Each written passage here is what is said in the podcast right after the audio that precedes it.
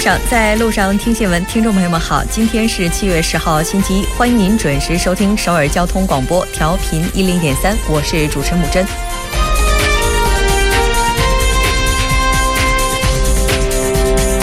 文总统在结束了对德国的访问，并出席 G 二十国领导人会议之后，第十二次峰会之后，在十日上午乘坐专机回到了首尔。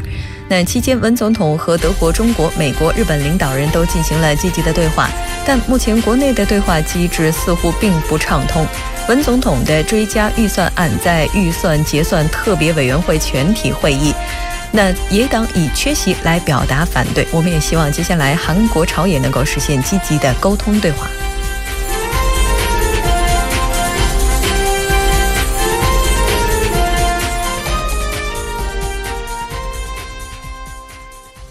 接下来我们来关注一下今天的要闻新闻。在韩国，文在寅访德掌握北韩问题主导权，萨德慰安妇仍然悬而未解，韩中萨德分歧难以缩小，在中国的韩企失望不已。新闻在中国中央气象台发布高温黄色预警，这些地方的气温目前已经超过了四十摄氏度。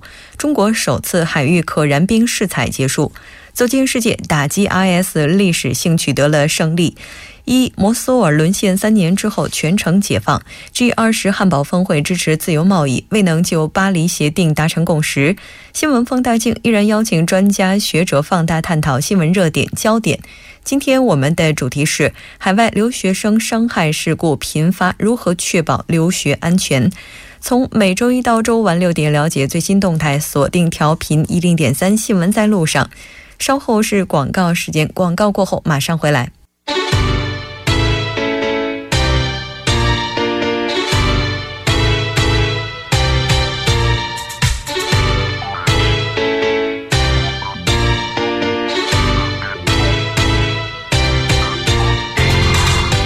每晚六点到八点，以全新的角度、精准的定位，为你奉上最新最快的新闻资讯。锁定《新闻在路上》。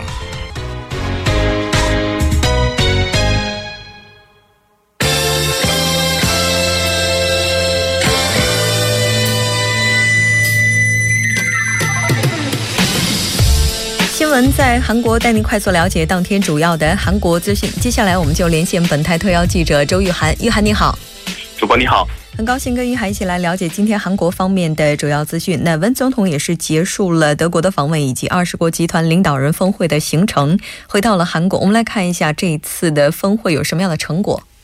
好的。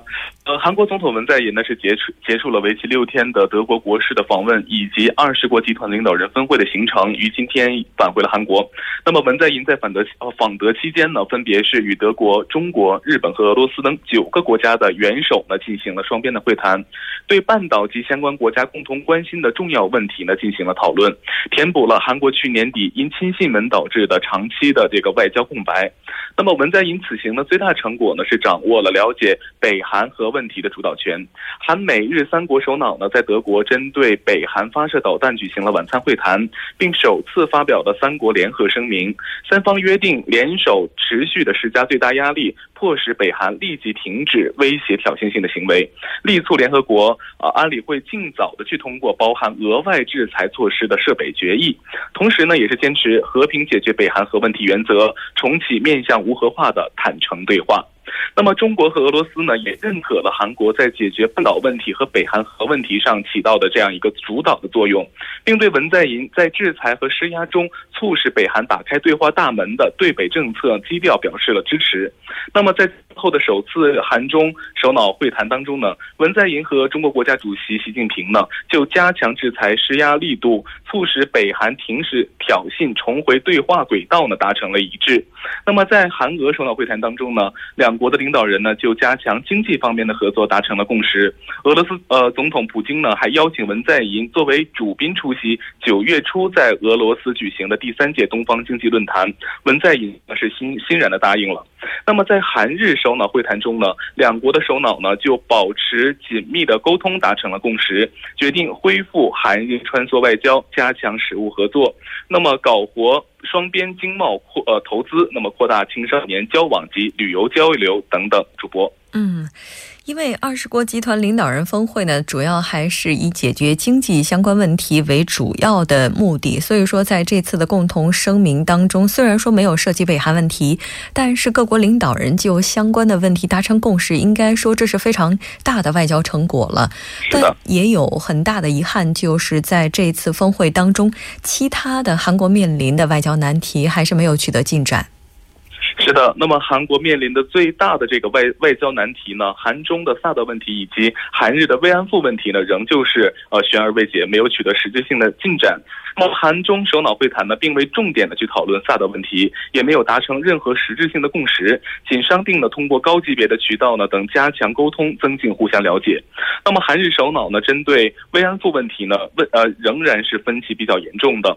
会谈当中呢，文在寅就一二二八慰安妇协议表示呢，两国应承认许多韩国人情感上无法接受该现实，应凝聚智慧探索解决方案。对此呢，安倍晋三则表示，呃。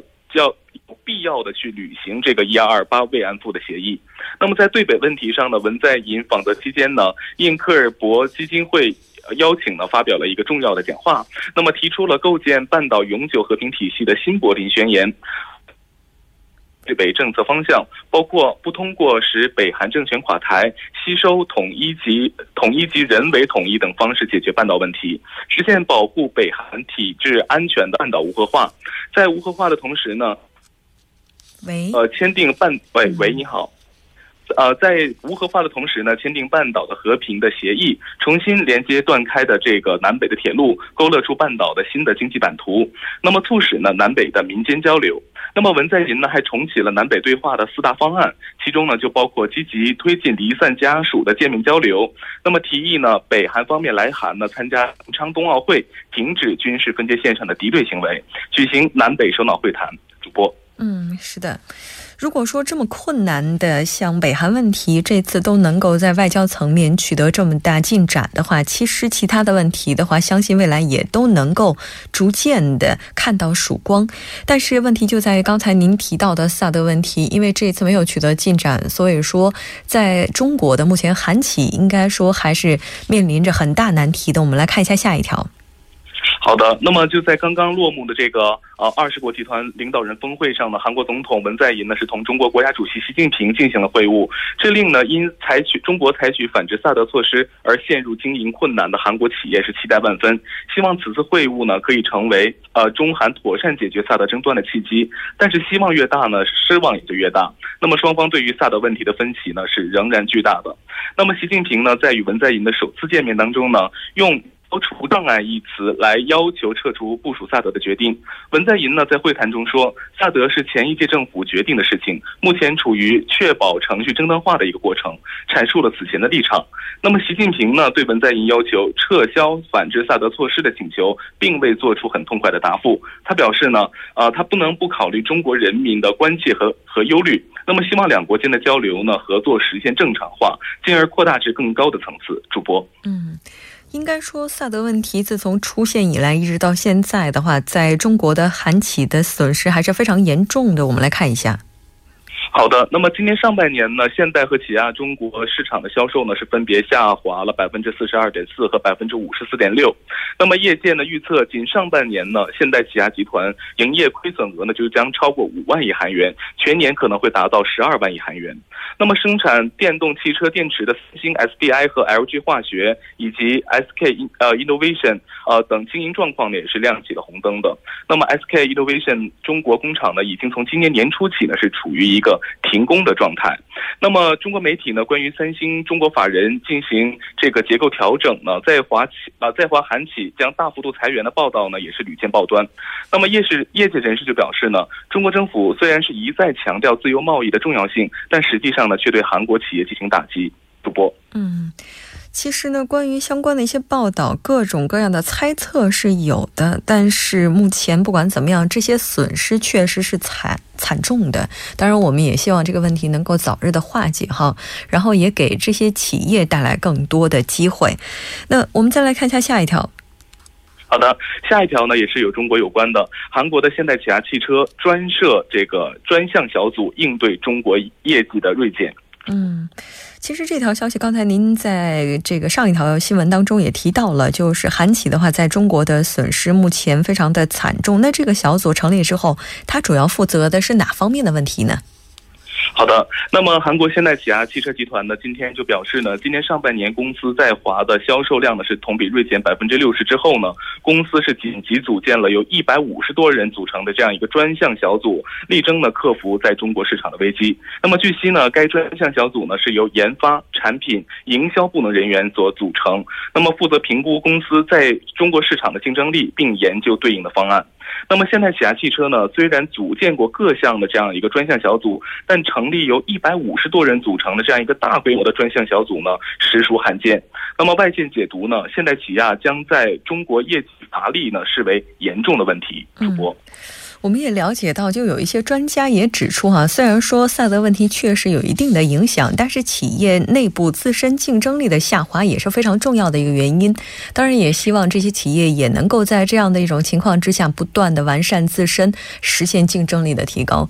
好的，非常感谢玉涵给我们带来这一期连线，我们下期节目再见。再见。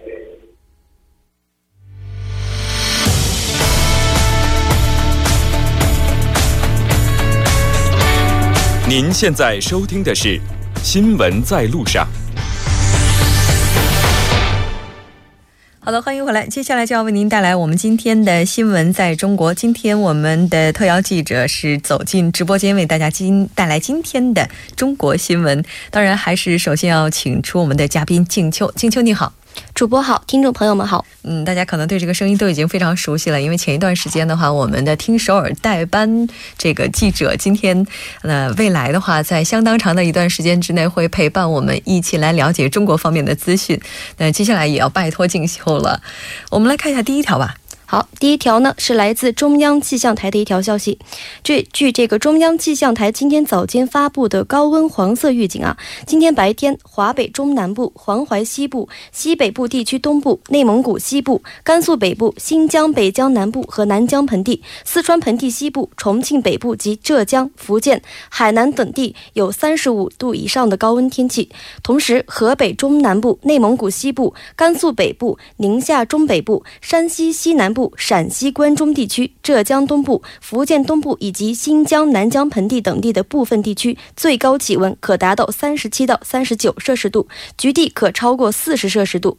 嗯，主播，其实刚才您提到的这些地区，今天白天在看一些 SNS 的时候，也发现有一些朋友上传的气温，哈，发现了有一些地区确实已经达到了四十五度以上。对对。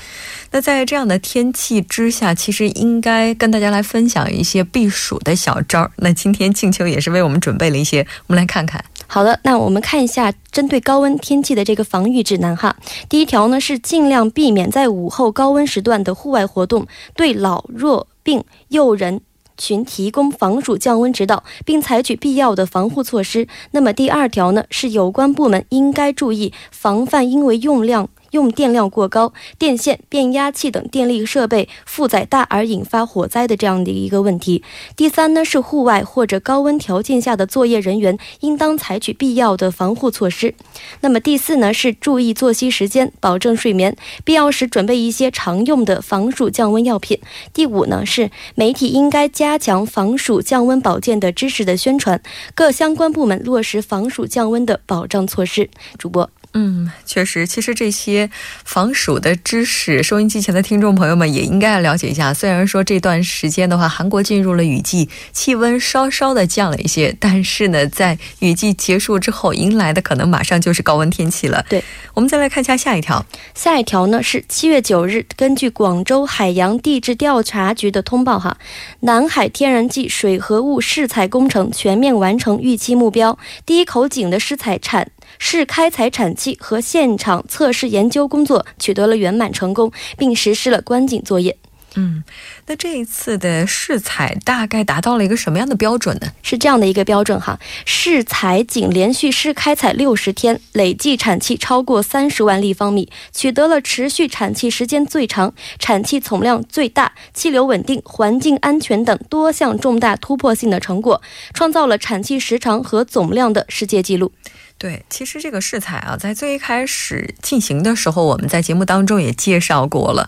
那还记得当时在介绍的时候就提到了它的这个连续开采时间的话特别长，已经破了有一些记录了。那这么看起来的话，这个记录比我们当时了解的又延长了。对，那这一次试采的一些具体信息，咱们今天也来一起回顾一下。好的，那我们我们来了解一下，本次试开采作业区位于珠海市东南三百二十千米的神湖海域。三月二十八日，第一口试开采井开钻。五月十日下午十四点五十二分点火成功。截止七月九日十四点五十二分，中国天然气水合物试开采累计产气量超过了三十万立方米，平均日产五千立方米以上，最高产量达三点五万立方米每天。获取科学实验数据六百四十七万组，为后续的科学研究累积了大量的详实可靠的数据实资料。嗯，除了数据之外，应该也是确保了大量的能源了。对，那这条我们先了解到这里，再来看一下下一条。那这条是有关道路交通的。对，这条呢是关于高铁开通的一条消息哈。七月九号早上八点，随着首趟动车组列车西安至。北至兰州西 D 二六五一次列车缓缓驶出西安北站，宝鸡至兰州高铁正式开通运营。西北的甘肃、青海、新疆由此融入了全国高铁大家庭。嗯，那这条铁路的话，我们也来看一下哈。好像之前的话，这个它是不通高铁，但是是有一些其他的线路，我们来了解一下。对，这个宝兰高铁呢是全长长四百零一公里，运行时速呢是二百五十公里，于二零一二年开工建设，设宝鸡南、天水南、定西北、兰州西等八个车站，主要承担甘肃、青海、新疆对外直通客流，兼顾沿线大中城市间的城际快速客流，是一条高标准。高密度、大能力的高速铁路，宝兰高铁通车后呢，兰州与西安之间的旅行时间从目前的六个小时缩短至三个小时。嗯，像我们之前都说西部大开发，然后这个开发的话，像这个道路方面的话，它也是要先行的，非常重要。那也当然，这条铁路它开通的意义可能就是在这儿。对对对。那么我们来了解一下这条铁路开通的意义。作为国家中长期铁路网规划八纵八横高速铁路中通道、中路桥通道的重要组成部分，宝兰高铁是我国西北与中东部的铁路客运主通道。它的通车运营将显著提高欧亚大陆桥铁路通道运输的能力，推助“一带一路”的建设。二零一四年底，全长一千七百七十六公里的兰新高铁开通运营，甘肃。青海、新疆步入高铁时代，但由于宝兰高铁未建成，兰州、西宁、乌鲁木齐并未与中东部城市实现高铁连接。随着宝兰高铁的通车运营，兰新高铁全面纳入了全国高铁网。嗯，也就是说，这条铁路开通之后，中国的东西部正式全线贯通了高铁，是吧？对。哎，这未来咱们应该算一算，这条铁路的话，如果动车开通的话，从东到西可以多少个小时就能够直达了。对。我们再来看一下今天的最后一条。好，今天的最后一条呢是国家防总获得的一条消息哈。水利部获悉，长江中游干流罗山至汉口江段水位退至警戒水位以下。九日十五时，长江干流汉口站水位退至二十七点零五米，低于警戒水位零点二五米，较洪峰水位下降了零点六八米。九日十五时，长江干流罗山站水位三十一点九九米，低于警戒水位零点零一米，较洪峰水位下降了一点二四米。长江干流莲花塘、九江、大通、洞庭湖、成陵。基鄱阳湖湖口站水位继续回落，预计十日到十四日，长江干流及洞庭湖、成陵基、鄱阳湖湖口站水位将陆续退出警戒水位。嗯，是的，前一段时间呢，我们也提到了，说中国的南部一些地区，特别是长江流域的话，出现了洪涝灾害。那现在的话，如果退回警戒水位以下的话，那也就意味着这一地段的话，暂时也是脱离了洪涝的危险了。对，好的，非常感谢静秋给我们带来这一期节目，我们。下期再见，谢谢主播，谢谢各位听众朋友。好的，稍后我们来关注一下这一时段的路况、交通以及天气信息。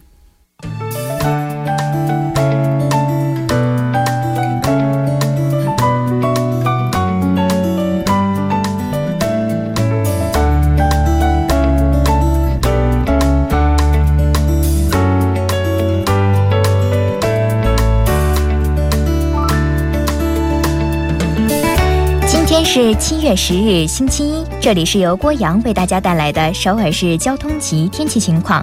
现在是来到了首尔时间的晚上六点二十分。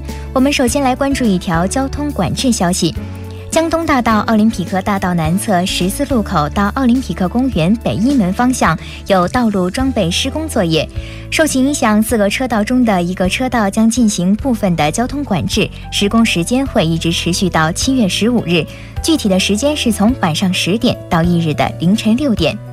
我们再来关注一下路面情况，在东部干线路议政府方向陆川桥到创洞桥二车道上正在进行道路维修工作，雨天视线不好，提醒过往车辆要注意避让。目前江边北路九里方向西江大桥到马浦大桥区间二车道上发生了一起交通事故，受到事故的影响，后车几乎是停滞不前的状态，希望过往车辆能够注意避让或提前调整路线。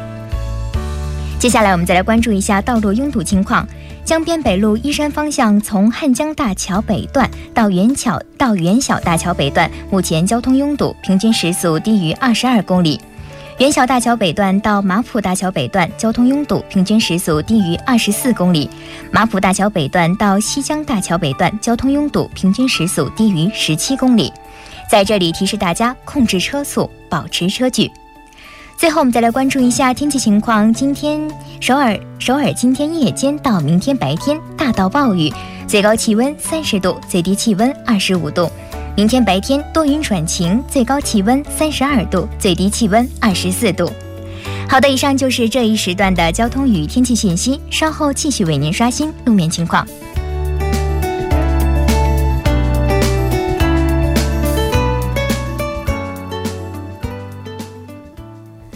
现在时刻六点二十二分，这里是正在为您直播的 TBS EFM 调频一零点三新闻在路上。接下来马上为您带来我们今天的听首尔栏目。首先还是要请出栏目嘉宾金勇金小编，你好。好，大家好，主持人好。那很高兴跟金小编一起来了解今天首尔市的一些消息。首尔市的消息，如果说第一条的话，应该是进入雨季。嗯，对，进入雨季之后呢，我们经常去的那个首尔大森林，那个附近呢有一个混凝混凝土工厂。这个工厂呢即将拆除了。其实我在看到这条消息的时候，我还在想，哎，昨天下午就是还路过了那路段哈，不知道这个已经进入了要被拆除的行列了。嗯，对，其实正常的话呢，今天应该进行正式的拆除的工作哈。嗯。但是因为一些原因，现在推迟了。但是呢，这个工厂拆除是肯定确定了，而且呢，预计呢，截止到二零二二二年的时候呢，将正式完工。这个工厂的占地是两万七千平方米。这个拆除之后啊，这个空出来地呢，将和旁边的首尔大森林连成一体。其实据说啊，呃，最初造这个首尔大森林的时候呢，其实它也只是完成了三分之二的工程，就是被这个是混凝土工厂给占了。所以这个完成之后呢，拆除之后就连连成了一体。